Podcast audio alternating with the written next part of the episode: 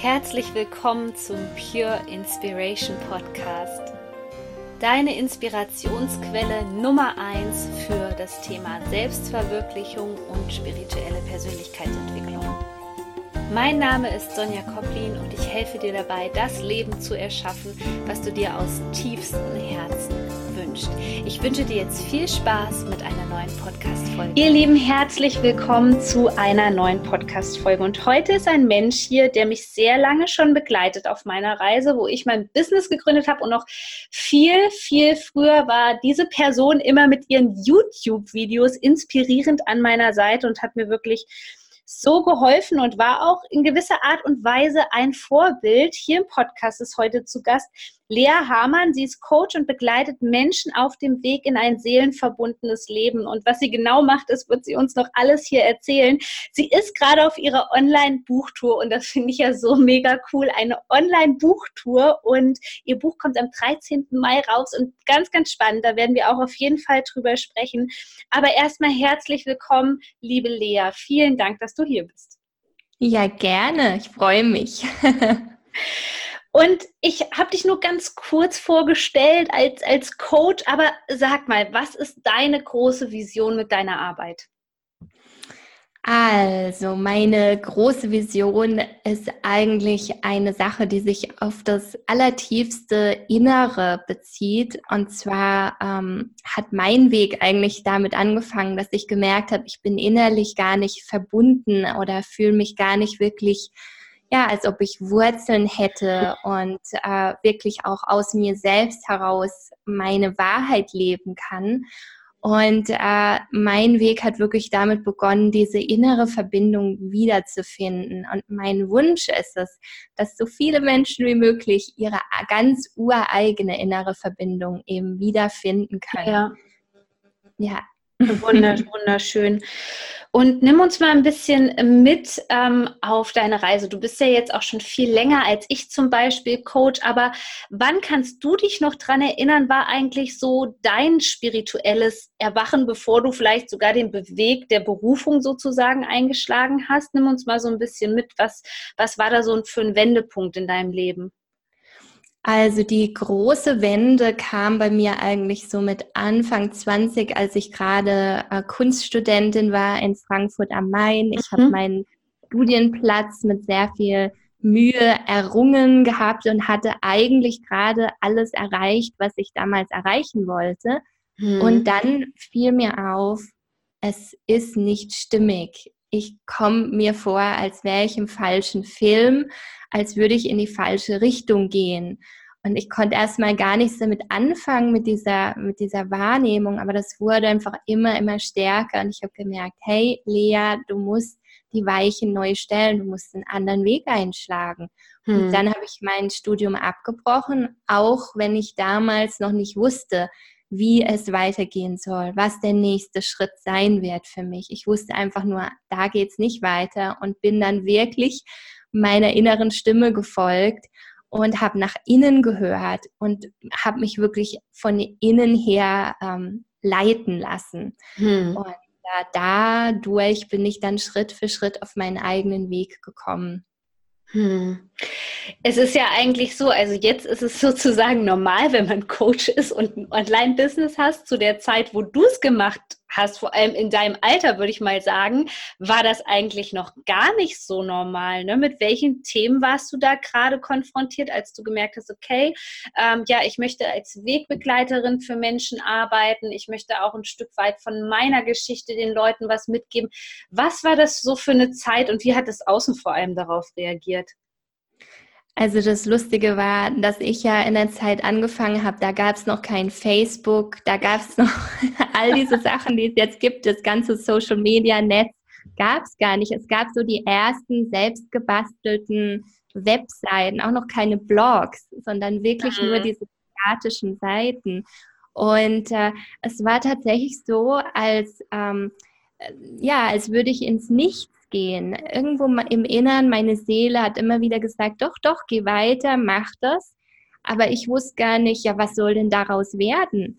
Weil genau wie du sagst, es gab keine Coaches rund um mich herum und es gab keine Leute, die ein Online-Business hatten.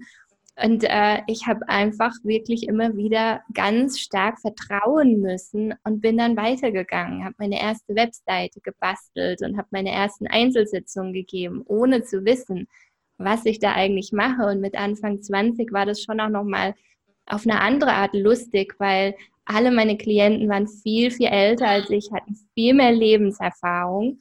Und äh, ich habe dann gemerkt, okay, ähm, es ist tatsächlich wichtig, dass, dass ich wahrnehme oder dass ich spüre, was ich wirklich zu geben habe, weil es ist nicht vielleicht unbedingt die Reife meines Alters, mhm. die ich anbieten kann, ja. sondern es war in dem Moment wirklich meine Fähigkeit, äh, nach innen zu spüren und wahrzunehmen, was ist tatsächlich der nächste heilsame Schritt. Mhm. Und äh, das Schöne war dann, dass ich immer wieder gemerkt habe, dass es wertvoll ist, was ich zu geben habe und dass es nicht abhängig ist vom Alter oder von den äußeren Umständen, sondern tatsächlich mehr, ähm, ja, dass es mehr von innen kommt. Ja, ja, wunderschön. Und das heutige Thema, womit wir uns befassen wollen, ist ja so das spirituelle Erwachen. Sag da erstmal aus deiner Sicht, was verstehst du überhaupt unter dem Begriff? Was ist das für dich spirituelles Erwachen? Hm. Also für mich war eben, wie gesagt, dieser Moment, wo ich gespürt habe, ich lebe eigentlich nur ein oberflächliches Leben und ich will mich eigentlich wirklich entfalten und ich will wirklich ganz ich selbst sein. Im Grunde war das für mich der Moment, wo mein Erwachen begonnen hat. Ich habe das damals nicht so gesehen. Ich habe einfach eher gedacht, naja, Lea, das betrifft vielleicht einfach nur dich. Vielleicht bist du einfach ein bisschen schräg und komisch und alle anderen sind ganz normal. Und erst als ich angefangen habe, als Coach zu arbeiten, über meine Erfahrungen zu schreiben, habe ich gemerkt, Moment mal, es gibt ja überall ganz viele Menschen, die auf einmal aus dem heiteren Himmel irgendwie spüren, hey, das Alte ist nicht mehr stimmig, ich weiß nicht, was mit mir los ist, mhm. irgendwas tut sich da, ich sehne mich nach einem neuen Weg. Und äh, mit dem spirituellen Erwachen meine ich nicht, dass wir erleuchtet sind und von einer Sekunde auf, der, auf die andere perfekte Menschen werden, sondern ich meine, dass ein innerer Entwicklungs- und Heilungsprozess beginnt, der manchmal uns tatsächlich auch sehr herausfordert. Mhm. Das nicht immer nur von einer tollen Erkenntnis zur nächsten, wie so ein kleiner Schmetterling, ja. sondern manchmal ist es eher, oh, man macht die, die Kellertür auf und merkt, oh, ich habe sehr viel Altes noch in mir, was mhm. losgelassen will, was, was, was heilen möchte. Es ist also wirklich ein umfassender ja, Entwicklungsweg, würde ich mal sagen. Hm. Bei vielen Menschen ist es ja dann auch so, dass die merken, oh, da ist noch so viel mehr und mit dem so viel mehr möchte ich gar nicht das ein Leben nennen, was sie im Außen vielleicht erschaffen wollen, sondern vielmehr, da ist ja so ein Anteil in mir, ja, was wir gerne als innere Stimme oder wie auch immer bezeichnen, die möchte ich hier anscheinend auch mitreden in meinem Leben. Und dann kommt ja sehr oft der Punkt, wo die Menschen so ins Straucheln geraten und gar nicht wissen, was soll ich denn jetzt damit anfangen? Kannst du uns sagen, ja, was für dich so der Moment war, wo du gesagt hast, so jetzt traue ich dieser ganz, ganz leisen Stimme und ähm, was die vor allem in deinem Leben verändert hat? Ähm, also ich würde sagen, für mich hat das in ganz kleinen Punkten begonnen. Ja, ich konnte am Anfang tatsächlich noch nicht so viel wahrnehmen, als ich angefangen habe, meine eigene innere Stimme wahrzunehmen. Ich, ich habe zwar die Idee gehabt, okay, ich höre jetzt mal nach innen, anstatt nach außen zu hören und immer das zu machen, was andere sagen oder was so der vorgegebene Weg ist. Und äh, ich habe mich dann natürlich auch hingesetzt, ich habe meine Augen zugemacht, ich habe für einen Moment einfach still da gesessen und versucht wahrzunehmen. Aber da kam dann erstmal nichts. Ja, und ich war total frustriert und dachte, was denn jetzt los? Ich warte hier auf die Botschaft und auf den fertigen Weg, den Plan, der da sich vor mir ausbreitet. Und am Anfang war echt erstmal ganz viel Stille da und ich habe angefangen, in diese Stille reinzuhören. Ich habe angefangen, auch über das Atmen mit dieser Stille mich zu verbinden, diese Stille einzuatmen. Und dann erst mit der Zeit wurde ich sensibler dafür, dass in dieser Stille oder in diesem inneren Raum tatsächliche Impulse kommen oder dass es sich von Tag zu Tag anders anfühlt, dass es mal mehr sich anfühlt wie etwas, was mich äh, in Bewegung setzt und dann mal wie etwas, was sagt, lehn dich zurück, es gibt jetzt nichts zu tun. Und ich habe dann wirklich so ganz, ganz klein begonnen, diese innere Führung wahrzunehmen und mich danach zu richten. Und ich habe experimentiert. Ich habe gemerkt, wenn ich dieser inneren Führung, wenn ich der folge, dann geht es mir besser. Wenn ich mhm. nicht damit gehe, dann geht es mir entsprechend schlechter. Und mhm, okay. das war wirklich mein Beweggrund, wo ich gemerkt habe, hey, ich will den liebevollen Weg gehen.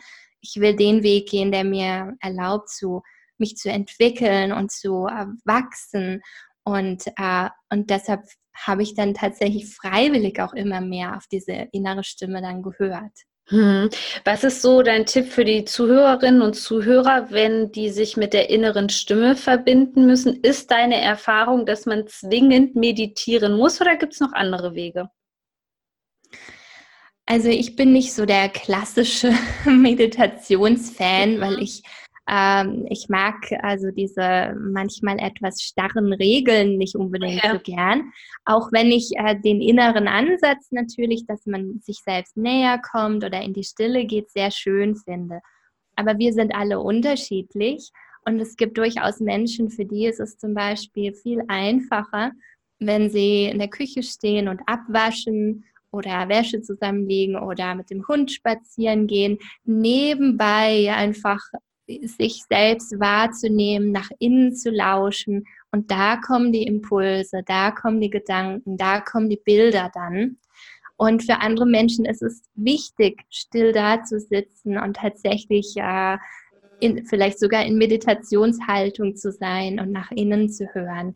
Ich denke, es ist wichtig, uns nicht zu zwingen, irgendwas zu machen, was nicht zu uns passt, sondern mehr zu experimentieren und rauszufinden, was liegt mir. Mhm. Ich bin zum Beispiel auch jemand, der sich manchmal gerne bewegt und in der Bewegung, also ja, in dieser meditativen Bewegung, da kommt etwas in mir auf eine leichtere Weise in Fluss. Und äh, ja, man muss nun wirklich ein bisschen rumexperimentieren. Mhm. Okay. Und ich glaube, das Top-Problem ist, dass man am Anfang nicht so wirklich unterscheiden kann, so was ist denn das jetzt überhaupt? Ist es die innere Stimme, die wirklich zu mehr Wachstum führt oder ist es mein Ego? Hast du da so einen klassischen Tipp, wie man das unterscheiden kann? Ja, auf jeden Fall und das ist ein Knackpunkt.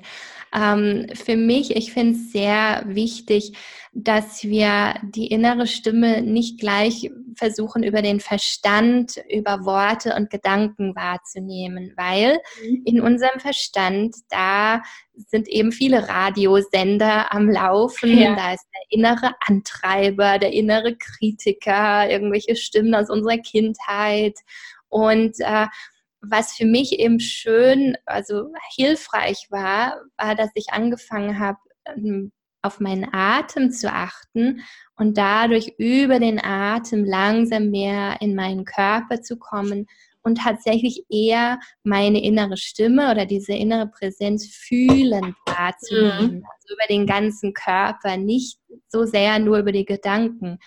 Und dann fängt man an, ein Gefühl zu entwickeln, dass die liebevolle Stimme, die immer zu uns spricht, dass die wirklich auch liebevoll ist. Sie hat eine Ausstrahlung, die hat eine Wärme, die hat einen tiefen inneren Frieden, Ruhe. Man fängt sozusagen an, die zu erkennen. So mhm wie man die Stimme von Freunden zum Beispiel unterscheiden lernt. Ja, wenn man das Telefon abnimmt und man hört die Stimme noch bevor derjenige sagt, hallo, hier ist die Sonja oder hallo, hier ist die Tina. Man hört es an der Stimme, man, man fühlt die Energie.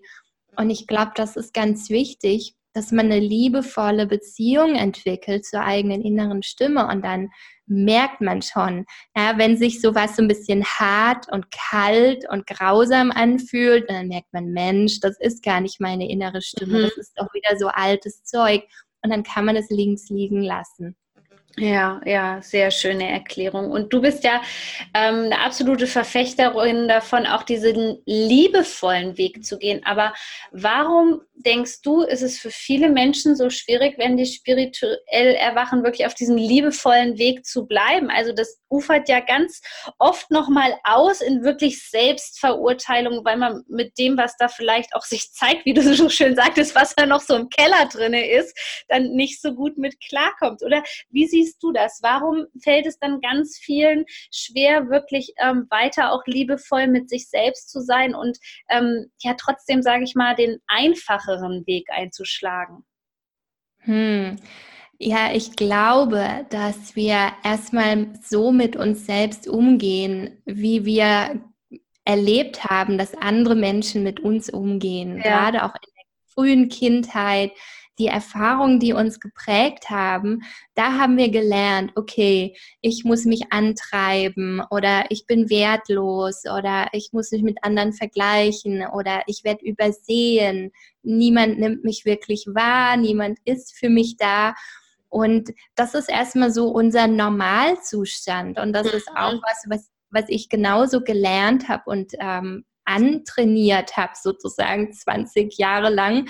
Und dann, als mein inneres Erwachen begonnen hat, musste ich sehr viel Geduld mit mir haben, weil dieses Liebevolle war völlig fremd für mich. Ja, ich habe mhm. immer wieder mich gesehen, als hätte ich, würde ich immer wieder automatisch wie so eine Peitsche in die Hand nehmen und mich wieder antreiben. Dann musste ich immer wieder mich erinnern, hey Lea, lass die Peitsche fallen, hörst du jetzt auf, dich zu hauen, hörst du auf, ja. so gemein zu dir zu sein. Und das ist jedes Mal wieder eine bewusste Entscheidung gewesen. Und das, ich finde es nicht schlimm, wenn man ähm, in, ein, in dieses alte Verhalten reinrutscht, weil ja, wir kommen daher. Mhm. Ich finde es eher wichtig zu gucken, jedes kleine Momentchen, wo wir liebevoll mit uns selbst sind ist ein äh, Erfolg und ich finde es wichtiger, darauf zu schauen. Und wenn man sich ertappt, ups, bin wieder abgerutscht, Peitsche in der Hand, habe mich wieder zu hart behandelt, dann einfach sagen, sorry und wieder, wieder neu beginnen. Und mit der Zeit habe ich gemerkt, äh, habe ich einen neuen Umgang mit mir gelernt. Mhm. Ja, das, das, hat aber Jahre gedauert und ich erwische mich heute immer noch manchmal bei Sachen, wo ich sage, ähm, äh, das ist gerade nicht so liebevoll. Können wir das mal aufhören? Und ja. das ist in Ordnung. Ja.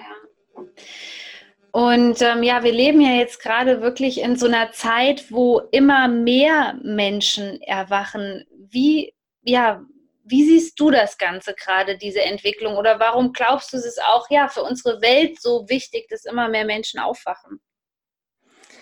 Also ich glaube, und das ist einfach so, was ich persönlich wahrnehme, dass wir gerade in so einer Art Zeitenwende leben, mhm. wo tatsächlich sich tief in der Grundlage unseres Bewusstseins etwas wandelt, ähm, wo fast schon wie unsere Seele gerufen wird, aufzuwachen, wo wie so ein neuer Abschnitt äh, beginnt. Ja, und das andere, was vorher war, war nicht unbedingt falsch. Ich sehe es ein bisschen so, als wäre die Erde eine Schule und äh, man hat dann eben Sportunterricht gehabt und war in einer bestimmten inneren Stimmung und hat bestimmte Erfahrungen gemacht. Und irgendwann ist der Sportunterricht aber vorbei und es kommt ein mhm. neuer Unterricht und dann muss man sich umziehen und dann muss man, äh, geht man in anderes, in andere innere Haltung, es sind andere Themen, die einen beschäftigen. Und da habe ich das Gefühl, sind wir gerade auf dem Weg dahin. Und es gibt natürlich auf dem Weg dahin jetzt ganz viel Chaos, yeah. weil sich so viel ändert und weil viele Menschen gar nicht wissen, was ist denn los mit mir? Was passiert mhm. da in meinem Innern? Was passiert in der Erde? Ist jetzt alles zu Ende? Oh Gott, endet die Welt?